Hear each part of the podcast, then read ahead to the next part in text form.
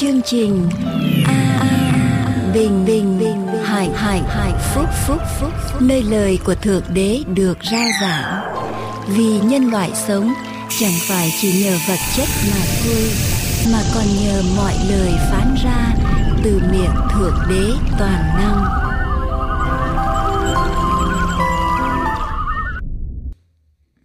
Thưa quý vị, hôm nay chúng ta tiếp tục đi với lại loạt bài của chúng ta về sách Daniel. Quý vị nhớ sách Daniel là sách dành cho ngày cuối cùng. Sách Daniel dạy cho chúng ta sống như thế nào trong ngày cuối cùng. Và sách Daniel cho chúng ta biết chuyện gì sẽ xảy ra trong ngày cuối cùng. Hôm nay đề tài là nơi đáng để chúng ta tin cậy. Nơi đáng để chúng ta đặt lòng tin cậy.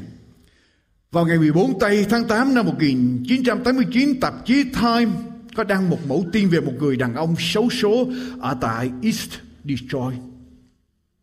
Và người đàn ông này chết vì ông quá lo lắng và sợ hãi. Lý do là ông đã tham gia nhiều cuộc săn dê, giết dê để lấy da dê. Và ông bị một loại côn trùng hút máu là thích cắn nhiều lần. Sau đó ông nghe người ta nói tin tức về bệnh Lyme disease, là loại bệnh do loại côn trùng ở trên da dê gây ra. Cho nên ông bắt đầu sợ hãi, vì ông đã bị con những loại côn trùng này trên da dê cắn trong quá khứ. Ông nghĩ rằng ông sẽ bị bệnh và ông truyền bệnh nó lại cho vợ con của mình. Ông đến gặp bác sĩ để khám nghiệm. Bác sĩ thử nghiệm và bảo đảm với ông rằng ông không hề bị bệnh đó. Và dầu nếu ông có bị cái bệnh đó đi nữa, bị chứng bệnh đó, ông cũng sẽ không thể nào truyền qua cho vợ ông, cho con ông được. Nhưng mà người đàn ông bây giờ quá lo sợ, cho nên cuối cùng ông giết vợ mình và tự tử, vì ông nghĩ rằng ông bị bệnh Lyme disease. Sau đó cảnh sát tìm thấy ở trong thùng thư của ông đầy những tài liệu về Lyme disease.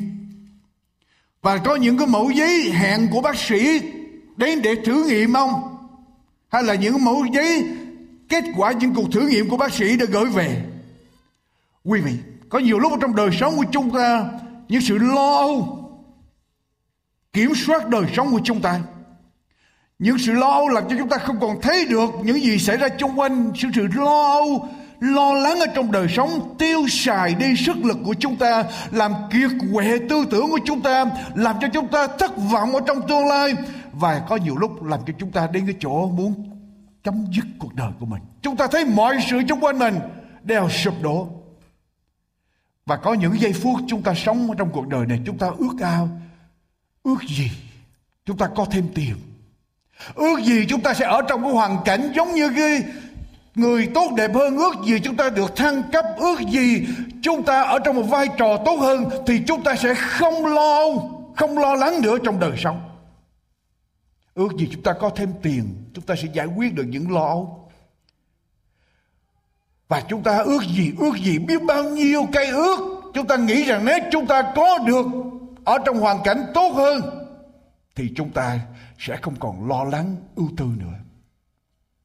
Nhưng mà quý vị, tôi nói quý vị chiều này, dầu cho quý vị cái ước của quý vị có thành đạt, có thành tựu đi nữa, dầu quý vị cái địa vị của quý vị có được tăng lên ở trong xã hội, dầu quý vị tiền của quý vị sẽ nhiều hơn đi nữa, dầu cho bất cứ điều gì quý vị ước tốt đẹp hơn, quý vị sẽ không tránh được những cái lo âu ở trong đời sống.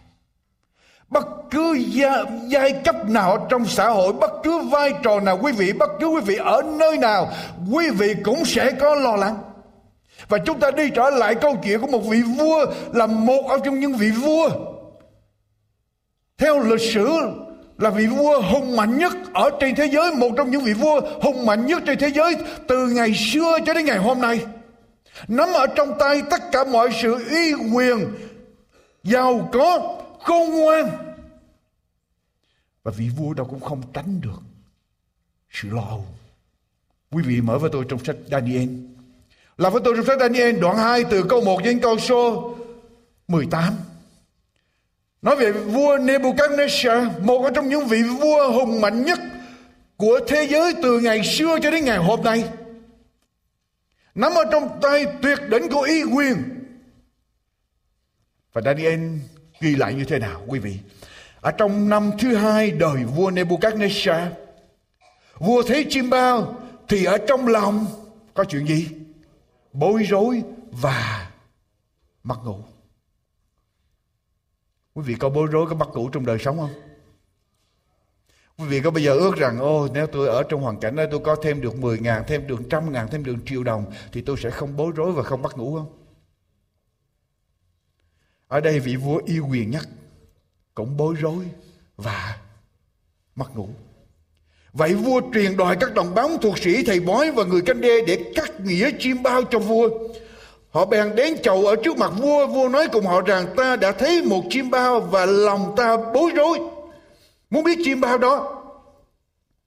Những người canh đê nói cùng vua bằng tiếng Aram rằng tâu vua, chúc vua sống đời đời, xin thuộc chim bao cho những kẻ tôi tớ của vua và chúng tôi sẽ giải nghĩa. Vua trả lời cho những người canh đê rằng sự ấy đã ra khỏi ta rồi. Nếu các ngươi không nói cho ta biết chim bao đó thế nào và lời giải nghĩa làm sao thì các ngươi sẽ bị phân thay, nhà các ngươi sẽ trở nên một đống phân.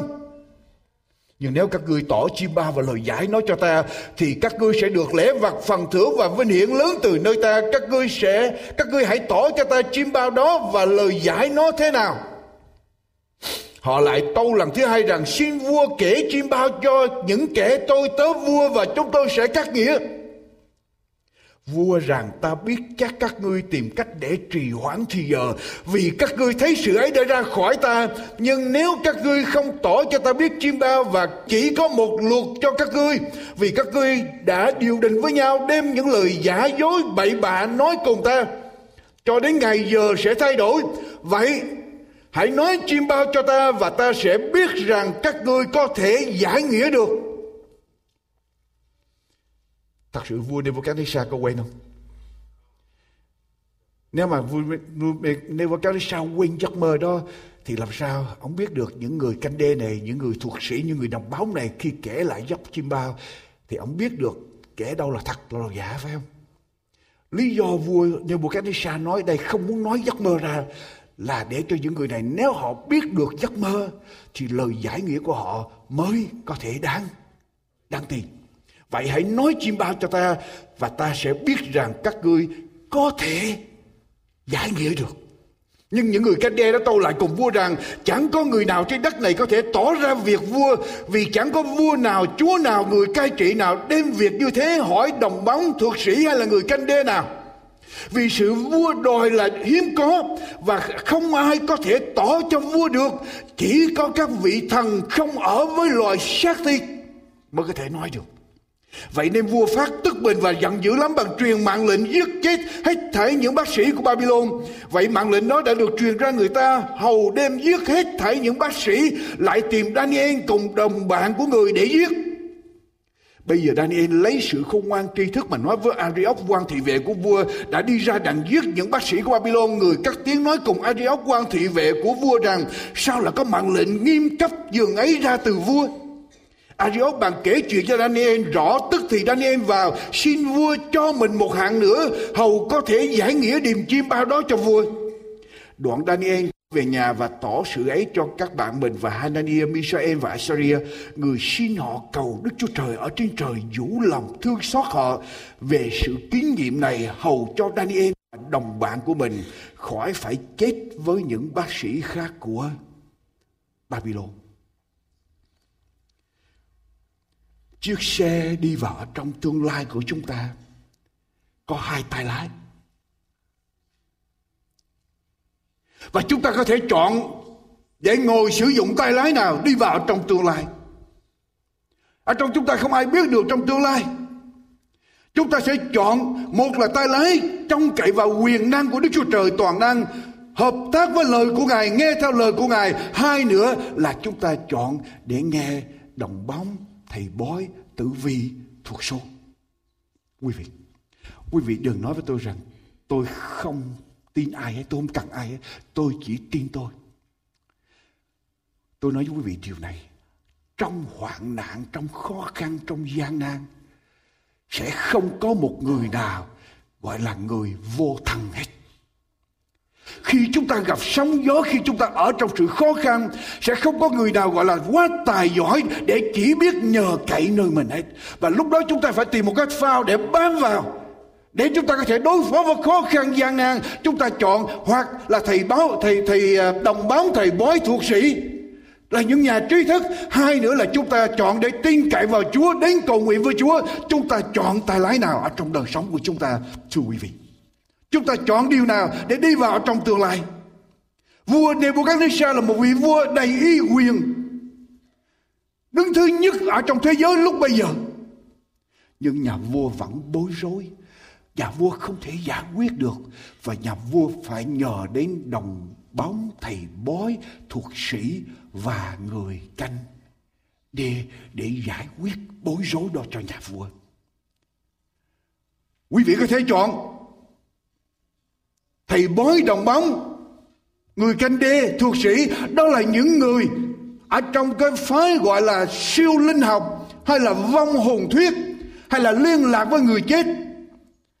Và Kinh Thánh nói cho chúng ta biết rằng ở trong ngày cuối cùng, vong hồn thuyết hay là spiritualism, hay là vong linh thuyết, siêu linh học sẽ lan tràn ở trên thế giới, và người ta sẽ đi đến để tìm những người lên đồng, lên bóng, cầu cơ, thuật sĩ, thù phù phép, thầy bùa chú để giải quyết những rắc rối khó khăn ở trong đời sống của họ.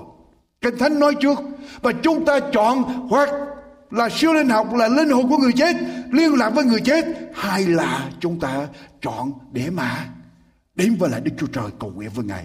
Ở trong Kinh Thánh cho chúng ta biết ở trong câu số hai, vậy vua truyền đòi các đồng bóng, thầy thuật sĩ, thầy bói và người canh đen, bốn bốn loại người, bốn nhóm người ở trong nhóm người và nhà vua kêu tới để nhờ cậy.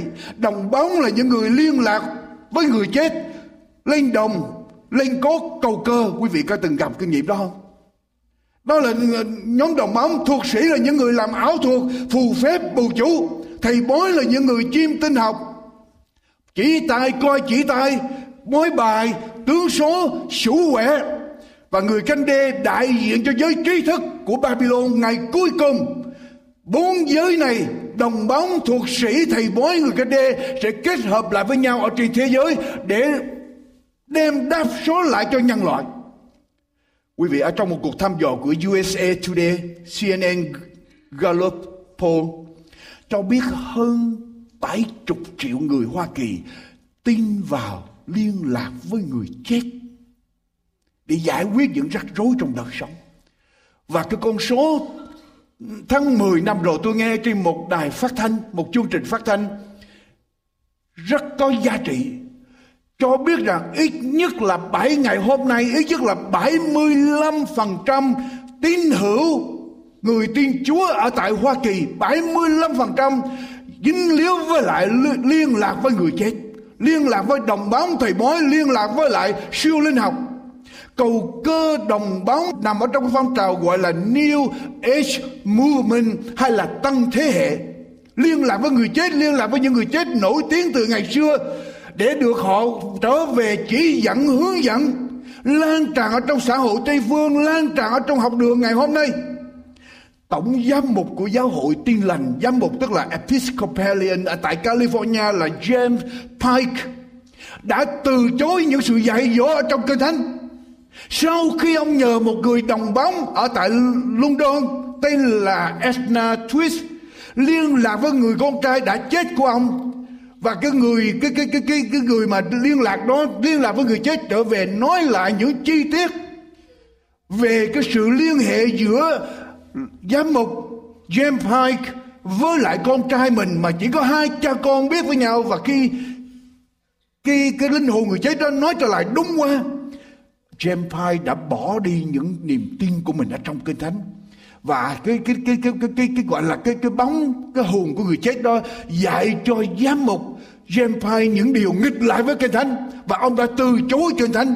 Quý vị, theo American Religious Identification Survey, đây là một cuộc nghiên cứu của Hội về tôn giáo của Hoa Kỳ cho biết cộng đồng phù thủy hay là Wiccan là cái tôn giáo phát triển nhanh nhất ở tại Hoa Kỳ.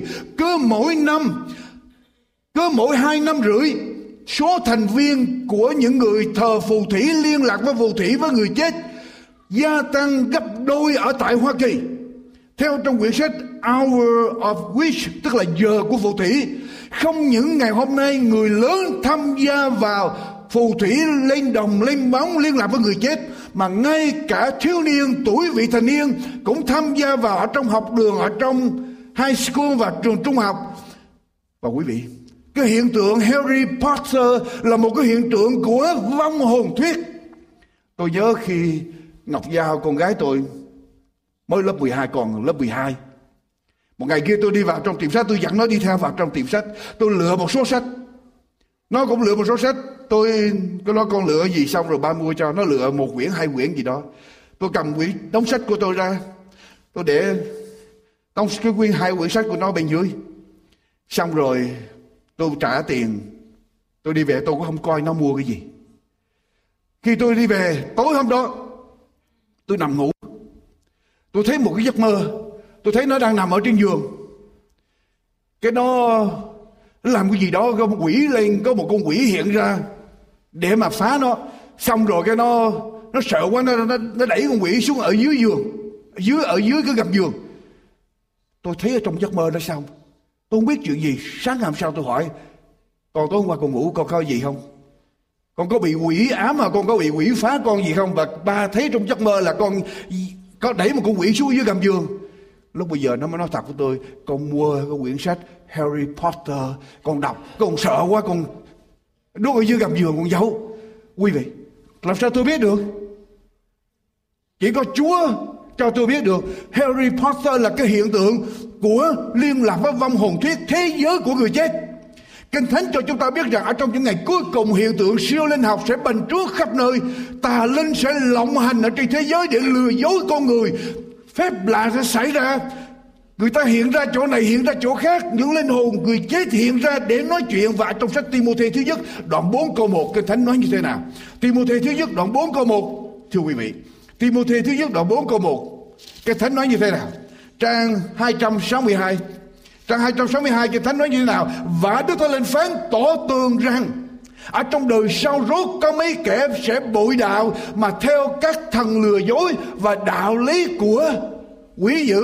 Ngày sau rốt Đức Thánh Linh phán tỏ tường rõ ràng cho chúng ta biết, ngày sau rốt có nhiều người sẽ bội đạo, không còn nghe lời Chúa nữa, mà đi theo các thần lừa dối và đạo lý của quỷ dữ. Quý vị, tà linh sẽ lộng hành ở trên thế giới ngày cuối cùng.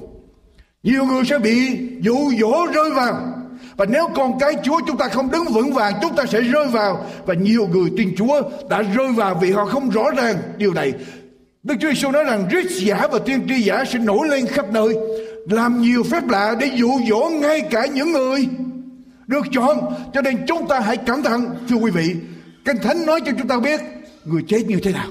Quý vị, Kinh Thánh cho chúng ta biết tình trạng người chết như thế nào. Người chết có trở về để báo mộng cho chúng ta biết. Người chết có trở về để mách cho chúng ta biết những sự việc xảy ra trong tương lai không? Người chết trong Thánh nói như thế nào? Trong Truyền đạo đoạn chín câu bốn đến câu số sáu. Truyền đạo đoạn chín câu bốn đến câu số sáu nói như thế nào? Đoạn chín câu bốn đến câu sáu. Một người ở trong hội kẻ sống còn có sự trông mong, vì con chó sống còn hơn là sư tử chết. Kẻ sống biết mình sẽ chết, nhưng kẻ chết chẳng biết chi hết, chẳng được phần thưởng gì hết, vì sự kỷ niệm của họ đã bị quên đi. Sự yêu, sự ghét, sự ganh gỗ của họ thảy đều tiêu mất từ lâu. Họ chẳng hề còn có phần nào về mọi điều làm ra ở dưới mặt trời. Nói một cách khác, người chết trong Kinh Thánh nói là ngủ, không còn biết điều gì hết, không còn ý thức một điều gì xảy ra trên thế giới này, không có trở về báo mộng, không có trở về mất bất cứ điều gì. Như vậy thì những cái hiện tượng người chết trở về báo mộng, người chết trở về cầu cơ được hiện lên để nói đó là hiện tượng gì, do ai? Chính ma quỷ. Quý vị nhớ, đừng quên Satan và một phần ba thiên sứ phản loạn trên trời bị đuổi xuống dưới thế gian này. Và chính Satan và các quỷ sứ của nó đi giả mạo lộng hành để lừa dối con người. Người chết không biết gì hết. Quý vị, Người chết không còn một phần gì hết với những gì xảy ra trong đời sống, trong xã hội, ở dưới mặt trời ngày hôm nay. Cho nên chúng ta không cần liên lạc với người chết để biết được điều gì để giải quyết những rắc rối, những khó khăn của chúng ta. Khảo cổ học cho biết rằng ngày xưa các vị vua thường làm tượng để tượng trưng cho uy quyền của mình. Và những gì xảy ra cho bức tượng đó là xảy ra cho nhà vua. Khi vua Nebuchadnezzar nằm mơ thấy một bức tượng và cái sự việc xảy ra cho bức tượng đó, điều đó làm cho vua Nebuchadnezzar bối rối, không biết tương lai của mình như thế nào, sẽ có một cuộc đảo chính xảy ra, mình sẽ mất ngôi.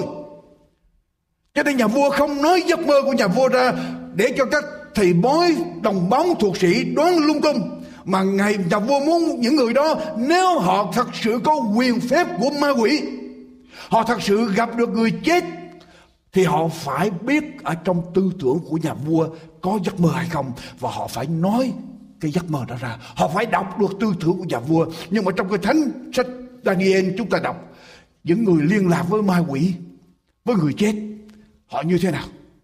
Đồng bóng, thầy bói, thuật sĩ này như thế nào? Họ không hề biết giấc mơ của vua Nebuchadnezzar. Như vậy thì chúng ta biết được một điều, ma quỷ có phải là làm được tất cả mọi sự không? Ma quỷ biết hết tất cả mọi sự không? Chúng ta chắc chắn một điều, cái giấc mơ này của nhà vua là giấc mơ nói về tương lai. Và chúng ta biết chắc chắn một điều là ma quỷ không có khả năng để nhìn về tương lai. Ma quỷ không làm được điều đó. Ma quỷ không biết tương lai của chúng ta. Ma quỷ chỉ đoán mò. Số cô là số có chồng, số cô là số có cha có mẹ, cha cô đàn ông, mẹ cô đàn bà. Có phải vậy không? Nhưng đó là chỉ cái đoán mò thôi. Ma quỷ rất là tinh khôn. Ma quỷ thấy được đời sống của chúng ta, thấy được khuynh hướng của chúng ta. Ma quỷ đi theo dõi. Quý vị nhớ một phần ba thiên sứ ở trên trời là bao nhiêu? Bao nhiêu thiên sứ? Nếu chúng ta tính ra một phần ba thiên sứ trên trời phải là khoảng ba mươi ba tỷ thiên sứ. Nghịch lại với Chúa, ba mươi ba tỷ thiên sứ. Mà quý vị tưởng tượng ba mươi ba tỷ thiên sứ bị đuổi xuống thế gian này, trở thành quỷ sứ. Dân số trên thế giới là bao nhiêu? bảy tỷ người. Như vậy thì mỗi người bị mấy con quỷ đi theo. ba mươi ba mà chia cho bảy là mấy? Mỗi người bị mấy con quỷ? Ít nhất là khoảng từ bốn đến năm con quỷ. Có phải vậy không? Mà mấy mỗi người mà bị tới năm con quỷ phá thì quý vị nghĩ như thế nào? Và năm con quỷ nó theo dõi chúng ta, nó có thể biết hết tất cả những gì chúng ta sinh hoạt, chúng ta làm mỗi ngày không? Yes. Nhưng mà tạ ơn Chúa một điều, Kinh Thánh ghi lại ba mươi ba tỷ những quỷ sứ, một phần ba thiên sứ trên trời bị đuổi xuống thành quỷ sứ đó, Chúa không thả ra hết mà Chúa làm gì? Kinh Thánh ghi Chúa nhốt lại rất nhiều, tại vì nếu không nhốt lại nó làm khổ loài người. Cho nên chỉ có một số đi ra thôi, một số ra mà mình đã khổ như vậy rồi, phải không? Mà hết tất cả một phần ba ra là như, như thế nào nữa? Nói trở lại, trở lại quý vị. Các nhà đồng bóng, thuộc sĩ, người canh đê, thầy bói cho chúng ta biết một điều. Ma quỷ không nhìn được những gì xảy ra trong tương lai, không thấy trước ở trong tương lai. Điều thứ nhất. Điều thứ gì? Ma quỷ không đọc được những gì xảy ra ở trong tư tưởng của chúng ta. Ma quỷ không biết được. Ma quỷ chỉ thấy khuynh hướng chúng ta làm. Ma quỷ, Kinh Thánh nói rằng ma quỷ rất là khôn ngoan. Nó có thể đoán ra được. Và điều thứ ba mà Kinh Thánh, những nhà đồng bóng, thuộc sĩ ở đây tự bật mí cho chúng ta biết câu số mười một là sự vua đòi là điều hiếm có và không ai có thể tỏ cho vua được, chỉ có các thần không ở với loài xác thịt.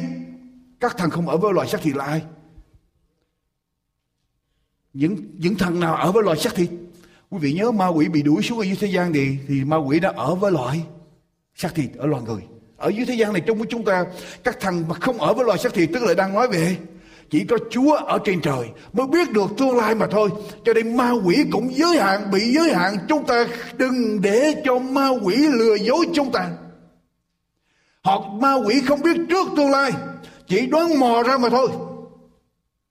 Và chúng ta đừng để ma quỷ việc để cho đòi đầy thầy bói, đồng bóng, cầu cốt, uh, cầu cơ, vân vân, những đồng cốt, tất cả những đó lừa dối chúng ta ở trong đời sống của chúng ta. Và chúng ta Chị đến với Chúa. Vũ khí của con cái Chúa chống lại là gì quý vị? Vũ khí của con cái Chúa chống lại là gì? Đọc lại với tôi đoạn hai câu mười sáu. Đoạn hai câu mười sáu. Sau khi Sau khi các thầy bói, đồng bóng, thuộc sĩ, người canh đê đầu hàng, không thể nói được cái giấc mơ mà trong vua Nebuchadnezzar thấy. Và vua ra lệnh để chém đầu họ. Daniel bị bắt vào trong một số đó, bị bị bị dính vào trong một số, bị chém đầu. Tại sao khi đi ra để giải giấc mơ cho nhà vua, họ không mời Daniel?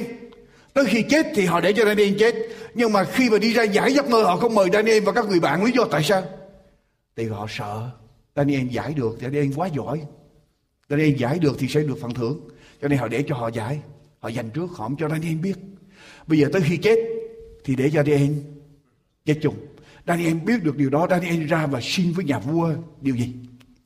Tức thì Daniel vào xin vua cho mình một hạn nữa, hầu cho có thể giải nghĩa điềm chim bao đó cho cho vua. Đoạn Daniel trở về nhà và tổ, tỏ sự ấy cho các bạn mình là Hanania, Mishael và Azariah, người xin họ cầu Đức Chúa Trời ở trên trời vũ lòng thương xót họ về sự kinh nghiệm này, hầu cho Daniel và đồng bạn mình khỏi phải chết với những bác sĩ khác của Babylon. Quý vị, khi chúng ta gặp rắc rối, khó khăn, bối rối trong đời sống, đây là vũ khí con cái Chúa cần phải làm. Bước đầu tiên, bước đầu tiên chúng ta phải tách riêng chúng ta ra. Separation. Bước đầu tiên chúng ta phải tách riêng chúng ta ra. Tất cả những người Juda, các thầy bói, đồng bóng, thuộc sĩ là những người đã ăn đồ ngon vua ăn và uống rượu vua. Họ không tách riêng đời sống của họ ra. Nhưng Daniel và ba người bạn đã tách riêng, biệt riêng mình ra thánh cho Chúa. Họ không đụng đến đồ ngon vua ăn và rượu vua uống. Daniel muốn tuyên bố rằng tôi sẽ không đi dự party, tôi sẽ không đi dự các buổi tiệc tùng. Tôi dành thời giờ để tìm kiếm ý Chúa, để cầu nguyện với Chúa. Tôi muốn biệt riêng tôi ra thánh. Daniel và các người bạn không để cho vật chất, lối sống của thế gian làm điếc lỗ tai thiên liêng của họ. Cho nên bước đầu tiên ở trong đoạn một chúng ta thấy họ đã biệt riêng họ ra thánh. Họ sống cho Chúa, họ vâng theo lời Chúa. Bây giờ khi họ gặp rắc rối, họ mới đến với Chúa được, có phải vậy không? Chúng ta cũng y hệt như vậy, muốn giải quyết rắc rối khó khăn trong đời sống. Trước hết chúng ta phải làm gì? Biệt riêng chúng ta ra, ra thánh cho Chúa. Tránh những gì ô uế chúng ta, biệt riêng chúng ta ra cho Chúa. Ở trong sách Luca đoạn tám câu thứ mười bốn, cái thánh nói như thế nào? Luca đoạn tám câu thứ mười bốn.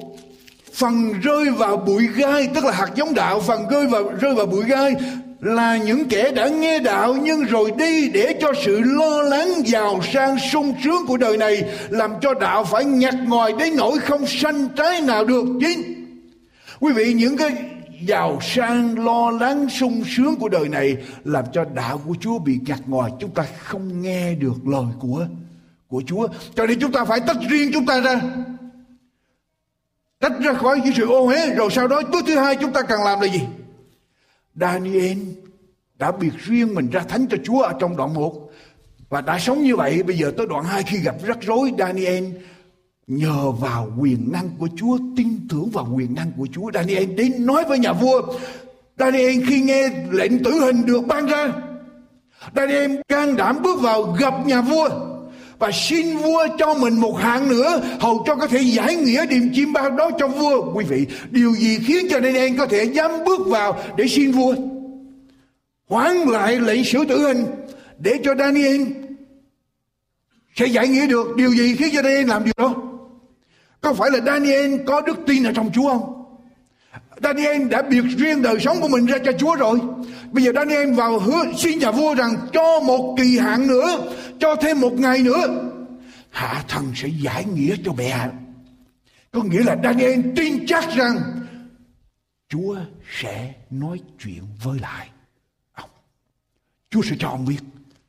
Quý vị, khi thân thể của chúng ta không còn bị nhiễu bởi những tạp niệm, bởi những sự ô uế, thì thân thể của chúng ta sẵn sàng để tiếp xúc với Chúa, phải không? Và Chúa sẵn sàng để nói chuyện với chúng ta. Cho nên Daniel tin tưởng điều đó. Qua bước thứ hai, Daniel tin chắc, tin chắc rằng Chúa sẽ hành động, tin chắc vào trong quyền năng của Chúa. Gia cơ đoạn một câu năm đến câu số bảy. Gia cơ đoạn một câu năm câu số bảy, Kinh Thánh nói sao? Thưa quý vị, Gia cơ đoạn một câu năm đến câu số bảy. Câu năm câu số bảy, ví bạn ở trong anh em có kẻ kém khôn ngoan thì hãy cầu xin Đức Chúa Trời là đấng ban cho mọi người một cách rộng rãi, không trách móc ai, thì kẻ ấy sẽ được ban cho. Nhưng phải lấy đức tin mà cầu xin, chớ nghi ngờ, vì kẻ hay nghi ngờ giống như sóng biển bị gió động đưa đi đây đi đó. Người như thế chớ nên tưởng mình đã lãnh được vật chi từ nơi Chúa. Ấy là một người phân tâm, phàm làm việc gì đều không định. Quý vị, chúng ta phải có đặt lòng tin ở trong Chúa, xin Chúa và tin thì Chúa sẽ ban cho. Chúng ta phải có đức tin, biệt riêng mình ra thánh. Và rồi gì nữa? Đặt lòng tin trong Chúa, đến với Chúa với lòng tin chắc rằng Chúa sẽ ban cho. Người nào mà không tin thì đừng bao giờ nghĩ rằng mình tới mình xin được điều gì từ Chúa hết. Ngài Thánh nói rõ như vậy. Người nào nghi ngờ thì đừng nghĩ rằng mình nhận được điều gì từ Chúa hết. Khi chúng ta nghi ngờ, chúng ta phải tin chắc điều đó, và Daniel tin chắc điều đó. Cho nên ông đến xin với vua, xin vua cho thêm một ngày nữa, rồi tôi sẽ nói giấc mơ cho nhà vua. Sau đó Daniel trở về làm gì nữa? Quý vị, Daniel việc riêng mình ra thánh ở trong đoạn một. Bây giờ Daniel tin chắc trong sự liên lạc với Chúa, Chúa sẽ bày tỏ ý muốn của Ngài. Daniel làm gì nữa? Sau khi Daniel xin với vua xong, Daniel làm gì? Đoạn hai câu số mười bảy nói sao? Daniel trở về làm gì?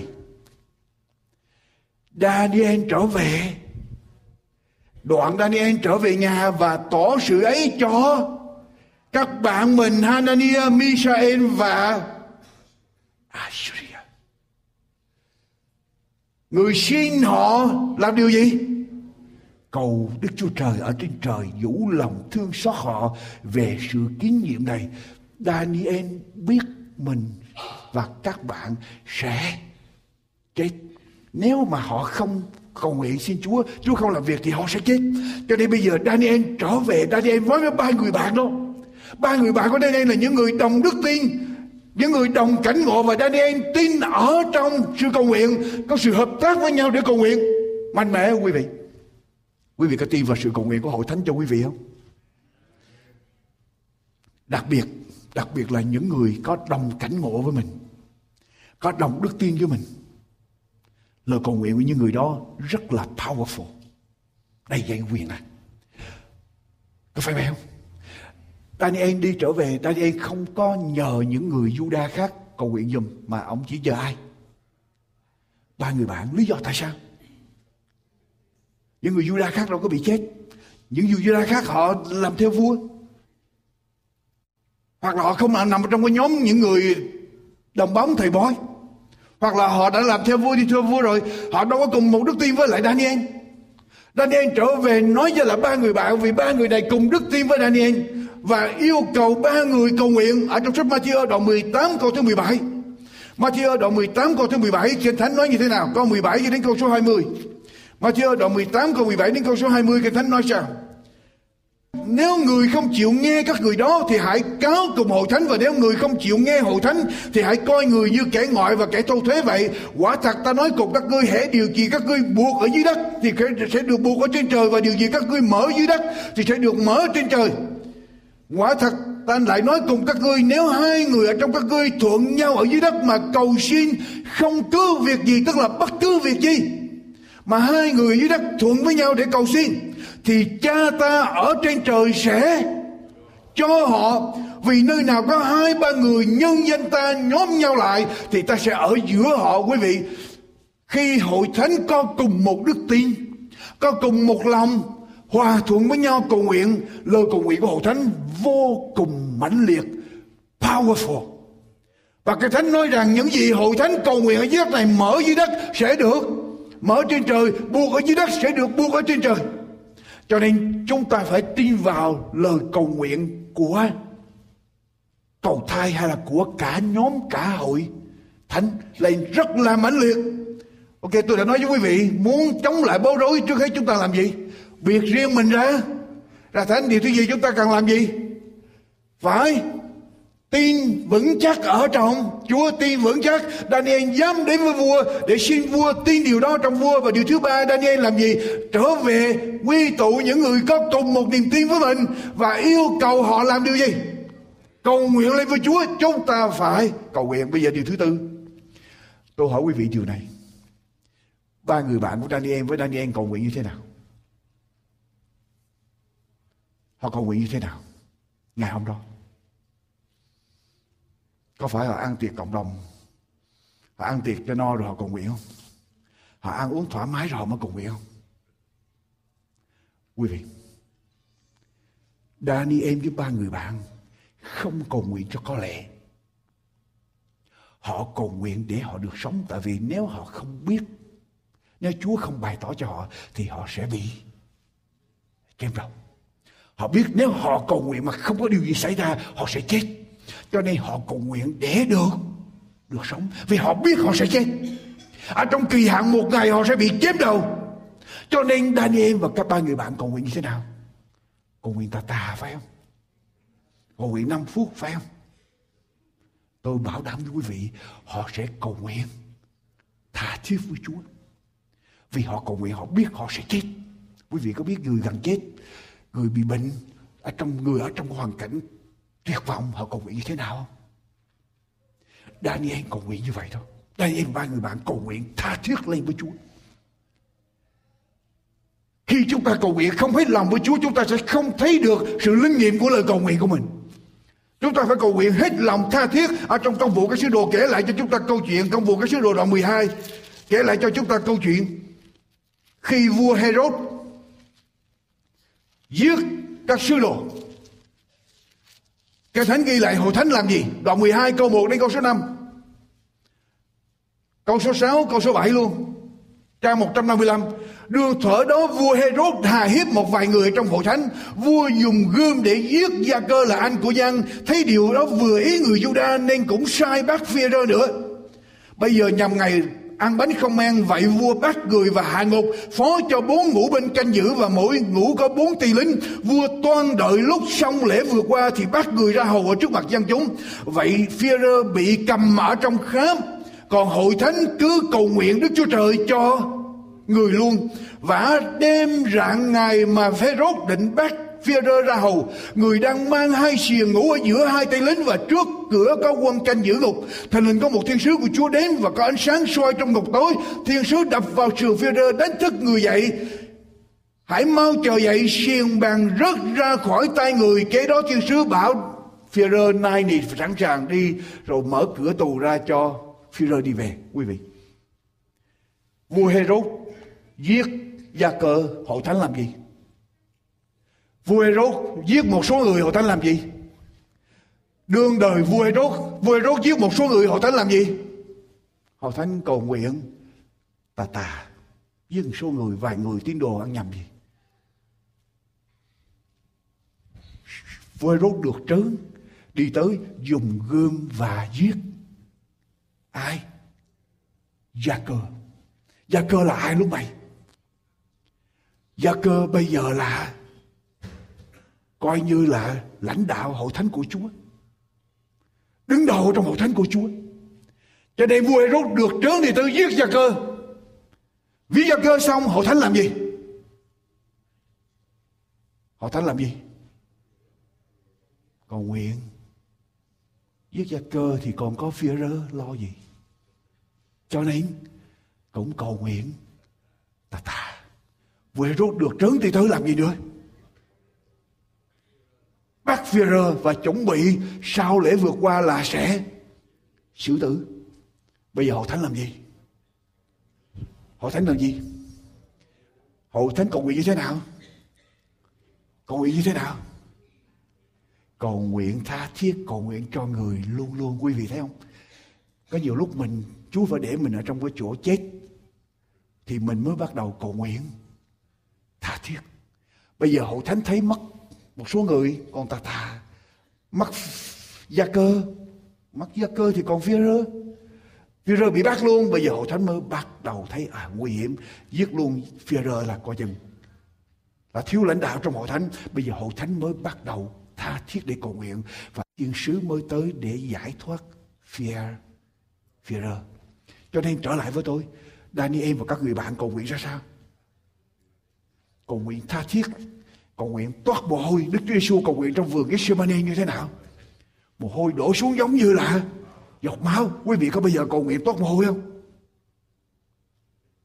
Khi nào chúng ta toát mồ hôi là khi chúng ta chạy bộ, chạy tà tà, toát không toát mồ hôi là chạy nhẹ thì tập thể dục như thế nào? Đến khi chúng ta chạy hết sức của mình toát mồ hôi thì quý vị cảm thấy như thế nào?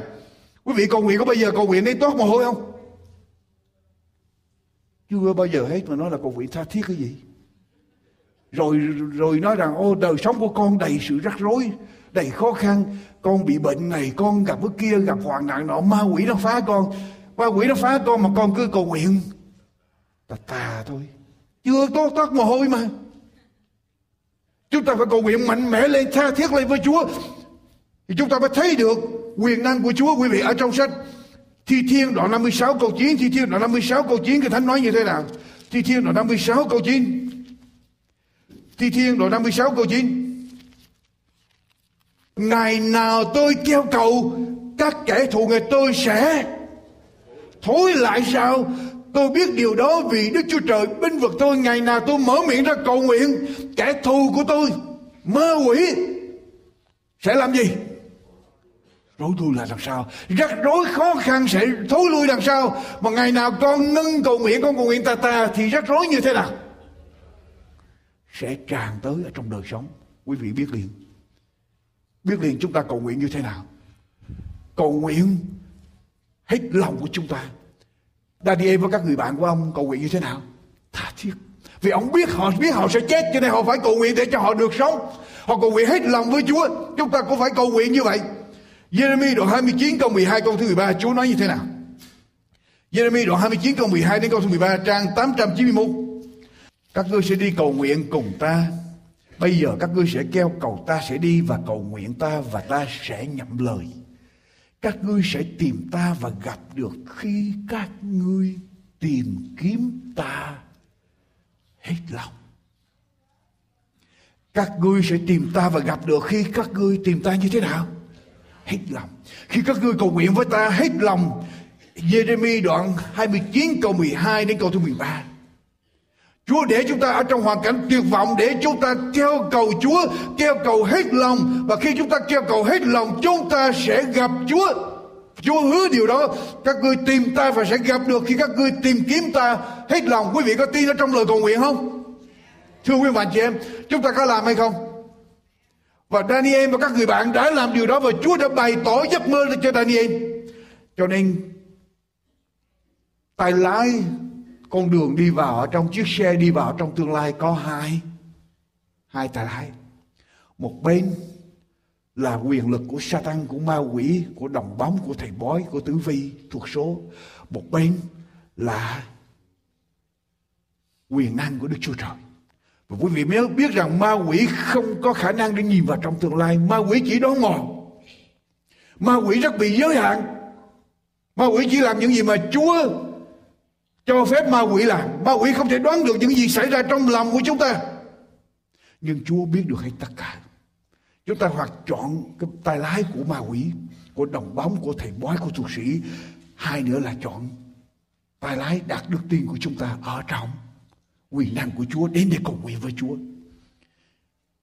Tạp chí Reader Digest với một bài báo tựa đề là Faith is Powerful Medicine, đức tin là một loại thuốc rất là mãnh liệt, mạnh mẽ. Đức tin là một loại thuốc mãnh liệt cho biết cầu nguyện dẫn đến những thay đổi có lợi cho cơ thể. Khi người ta cầu nguyện, cơ thể sẽ giảm đi áp huyết, giảm đi mức độ hoạt động, tức là metabolism rate sẽ bị metabolic rate sẽ bị hạ xuống và hơi thở sẽ chậm trở lại khi chúng ta cầu nguyện. Bác sĩ Randall Bird ở tại Bệnh viện San Francisco General Hospital Medical Center thí nghiệm ba trăm chín mươi ba bệnh nhân về bệnh tim. Bác sĩ chia bệnh nhân về bệnh tim ra làm hai nhóm. Một nhóm được những người tin Chúa ở trên nước Mỹ cầu nguyện cho họ và một nhóm không có ai cầu nguyện cho họ hết. Bệnh nhân ở trong hai nhóm này không hề biết rằng họ, một nhóm họ được có những người khác đang cầu nguyện cho họ. Họ không hề biết. Và kết quả nhóm được cầu nguyện ít có những biến chứng phức tạp, ít bị sưng phổi, ít bị động tim, ít bị thất bại và ít uống thuốc trụ sinh hơn là cái nhóm mà không được ai cầu nguyện. Cho nên quý vị thấy được quyền năng của sự cầu nguyện ở trong Chúa, đức tin ở trong Chúa. Có những cuộc nghiên cứu cho biết rằng cầu nguyện ảnh hưởng đến sự tăng trưởng của vi trùng, tức là sự độ tăng của vi trùng ở trong cơ thể bị giảm đi nếu người đó cầu nguyện mạnh mẽ lên với Chúa. Và cầu nguyện có thể chữa bệnh, ngay cả chữa bệnh cho loài chuột người ta thí nghiệm. Những con chuột mà được cầu nguyện cho được lệnh bệnh nhiều hơn là những con chuột mà không được chữa bệnh. Bác sĩ Dosi được thuyết phục bởi quyền năng của lời cầu nguyện đã âm thầm cầu nguyện cho bệnh nhân của mình. Và người ta sẽ thăm dò hai trăm sáu mươi chín bác sĩ thuộc hội American Academy of Family Physicians, tức là hội bác sĩ về bác sĩ gia đình. chín mươi chín phần trăm ở trong số hai trăm sáu mươi chín bác sĩ này tin vào quyền năng để cầu nguyện chữa bệnh. Và sáu mươi ba phần trăm cho biết Chúa đã chữa bệnh cho chính cá nhân của họ.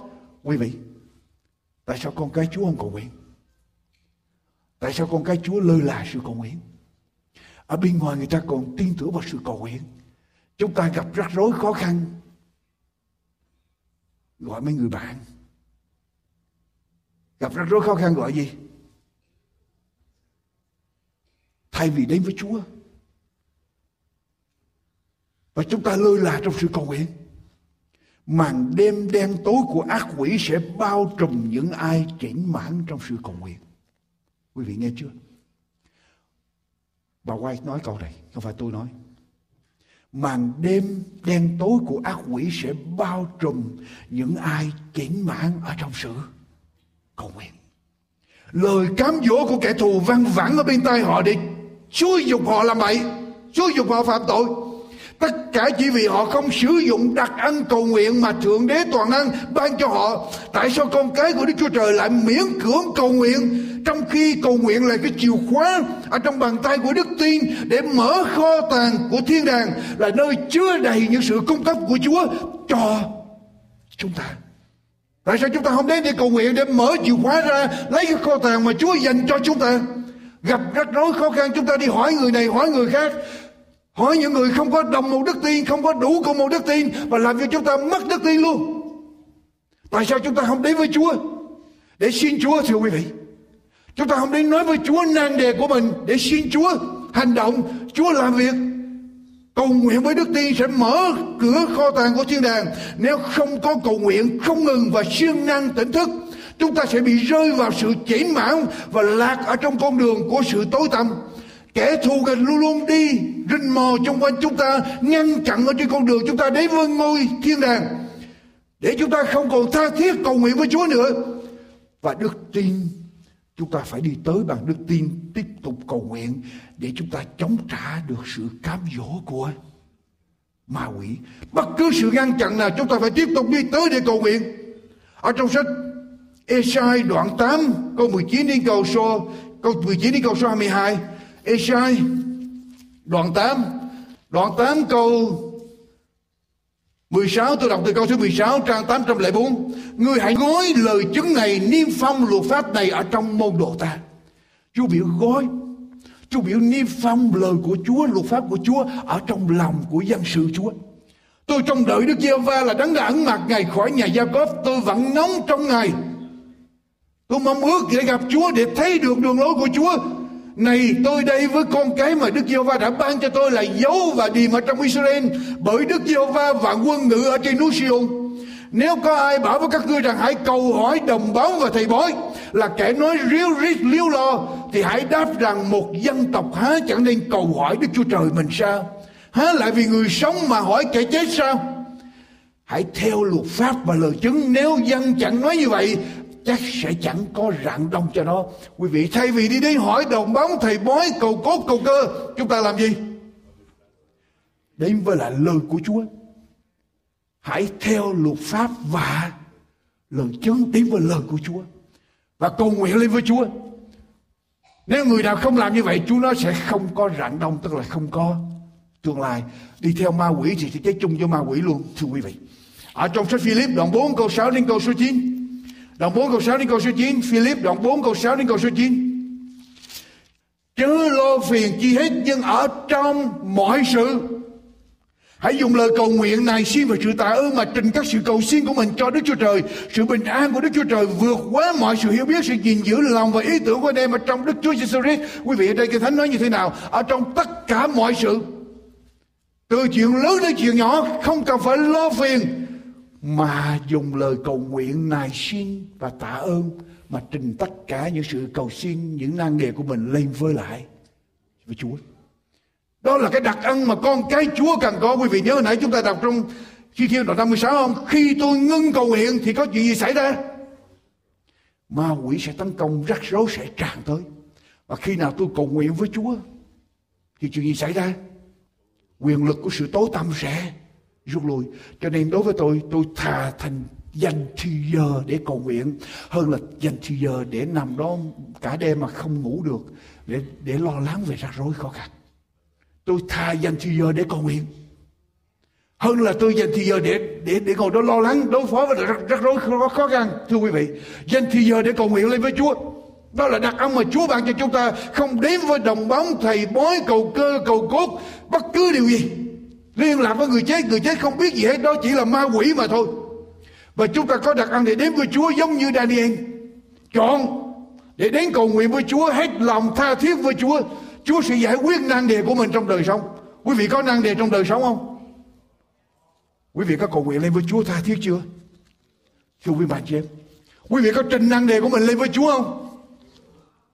Quý vị, chúng ta phải dành thì giờ để cầu nguyện lên với Chúa, trình nan đề của mình lên với Chúa. Bất cứ sự việc gì ở trong đời sống, bất cứ sự việc gì trình lên với Chúa, với đức tin ở trong Chúa, Chúa sẽ giải quyết cho chúng ta. Đừng để cho quyền lực của sự tối tăm tấn công vào mình. Đừng chờ cho đến khi bị bệnh rồi mới đi mua bảo hiểm. Nên mua bảo hiểm trước khi bị bệnh, trước khi rắc rối khó khăn xảy ra. Dành thì giờ với Chúa trước. Quý vị, tôi nói với quý vị điều này, thật sự lòng của tôi, tôi nói với quý vị kinh nghiệm của tôi. Tôi dành thì giờ cầu nguyện rất nhiều. Và tôi nói với quý vị, tôi đứng được cho đến ngày hôm nay, tôi nhờ lời cầu nguyện. Những cái giờ Những cái giờ mà tôi dành với Chúa cầu nguyện, tôi không cầu nguyện phút mà giờ, những hàng giờ hàng giờ với Chúa, con người của tôi mạnh mẽ trở lại. Tôi thấy quyền năng của Chúa trở lại trong đời sống của tôi, và tôi là có sức để đi tới. Cho nên tôi nói quý vị, dành thì giờ để mà cầu nguyện, cầu nguyện lên với Chúa. Martin Luther, ông biết rõ ràng là ông sống theo ý Chúa. Ông đọc Kinh Thánh và ông biết rõ ràng đường lối của ông đi. Ông biết là giáo hội La Mã sai, và ông biết rằng cần phải có cuộc cách mạng, giáo hội phải sửa đổi lại với cái thánh lời của Chúa.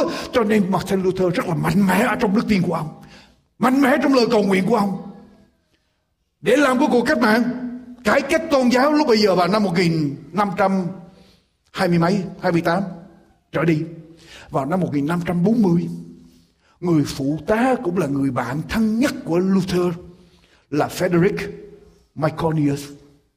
Đây là cái người phụ tá đắc lực của Martin Luther, bị bệnh rất nặng và chắc chắn sẽ lìa đời ở trong một thời gian rất ngắn. Lúc bây giờ ở trên giường bệnh, Myconius viết một lá thư giả từ Luther, nét chữ bây giờ run rẩy. Luther nhận được bức thư, lập tức Luther, Martin Luther viết lá thư trả lời và viết những lời như sau: nhân danh Đức Chúa Giêsu, tôi ra lệnh cho anh phải sống, vì tôi cần anh trong công việc cải cách hội thánh của Chúa. Chúa sẽ không để cho tôi nghe tin anh chết, nhưng Chúa sẽ cho phép anh sống để giúp tôi.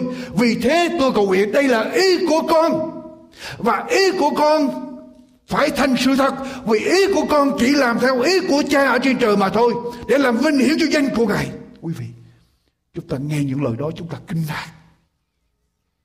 Ý của tôi muốn anh phải sống để tiếp tục công việc thọ về Chúa. Chúng ta kinh ngạc về những lời này. Và khi Myconius nhận được lá thư đó, bây giờ ông coi như là ông sắp sửa chết. Miệng ông đã cứng lại rồi. Miệng ông đã cứng lại trên giường. Khi ông nhận được lá thư đó, người ta đọc, đột nhiên ông sống trở lại và ông tiếp tục phục vụ Chúa thêm sáu năm nữa. Ông chết sau Martin Luther hai tháng. Quý vị, Tôi nói quý vị điều này không thành vấn đề quý vị đang ở trong hoàn cảnh nào, không thành vấn đề quý vị ở trong bước đường cùng nào, không cần không thành vấn đề sự khôn ngoan của con người có bó tay hay không, không thành vấn đề quyền lực của ma quỷ đang bao trùm quý vị, đang phủ vây quý vị với những rắc rối khó khăn trăm bề, không thành vấn đề quý vị có bị nghiện ngập, quý vị có đang làm nô lệ cho bất cứ sự tham muốn nào, không thành vấn đề quý vị đang bị đau khổ, đang bối rối trong đời sống như thế nào. Ngay ở trong giây phút này tôi có thể nói quý vị, nhân danh Đức Chúa Giêsu, tất cả quyền lực của sự tối tăm phải bị phá vỡ trong hội thánh này, phá vỡ trong đời sống của mỗi con cái Chúa, phá vỡ trong mỗi gia đình con cái Chúa. Nhân danh Đức Chúa Giêsu, mọi cảnh nô lệ sẽ bị phá vỡ, chặt đứt ở trong giây phút này. Nhân danh Đức Chúa Giêsu, mọi nghiện ngập sẽ chấm dứt. Nhân danh Đức Chúa Giêsu, để con cái Chúa, hội thánh này phải chiến thắng để đi tới trong danh của Chúa. Quý vị có tin điều đó không? Thưa quý bạn chị em, ở trong danh của Đức Chúa Giêsu, nhân danh Đức Chúa Giêsu, để chúng ta đạp đổ tất cả mọi đồn lũy, tất cả mọi khí giới của kẻ thù, và chúng ta đi tới chiến thắng ở trong danh của Đức Chúa Giêsu, trong danh Chúa Giêsu. Thưa quý vị, cái lạy Chúa Giêsu là cứu Chúa của chúng con. Chúng con tạ ơn Chúa đã đến thế gian này để chết cho tội của chúng con, và cảm tạ Chúa áo công bình của Chúa phủ che chúng con, và cảm tạ Chúa Ngài đã ban Đức Thánh Linh để ở lại với chúng con, ngự trị giữa vòng chúng con trong giây phút này. Lạy Chúa, buổi sáng hôm nay con cầu xin Chúa trong giây phút này, nhân danh Đức Chúa Giêsu, con nhân danh Ngài để giải thoát cho dân sự của Chúa, những ai đang bị kèm kẹp ở trong quyền lực của sự tối tăm, những ai đang làm nô lệ cho những ham muốn ở trong cuộc đời này nghịch lại với ý Chúa, những ai đang yếu đuối trong đời sống, những ai đang có gặp những sự khó khăn ở trong đời sống, trong gia đình, giữa vợ với chồng, giữa cha mẹ với con cái, những ai đang bị bệnh tật ở trong giây phút này mà loài người chúng con không thể nào chữa lành được, những ai đang gặp rắc rối trong đời sống, đang, đang tuyệt vọng.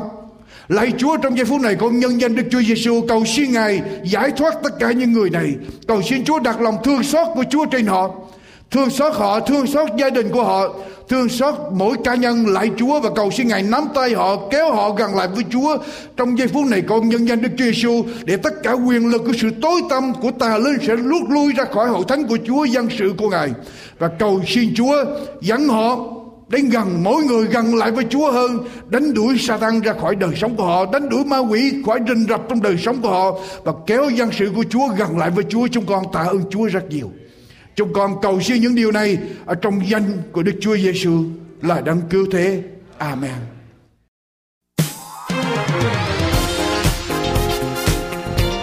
Chương trình An Bình Hạnh Phúc đến đây tạm chấm dứt. Xin quý vị vui lòng liên lạc để nhận những tài liệu nghiên cứu về Kinh Thánh do An Bình Hạnh Phúc ấn hành. Xin quý vị gọi điện thoại số một tám tám tám chín không một bốn bảy bốn bảy, một tám tám tám chín không một bốn bảy bốn bảy, hay địa chỉ mạng an bình hạnh phúc chấm com, an bình hạnh phúc chấm com. Nguyện cầu Thượng Đế toàn năng ban ơn trên quý vị và gia quyến. Xin kính chào tạm biệt.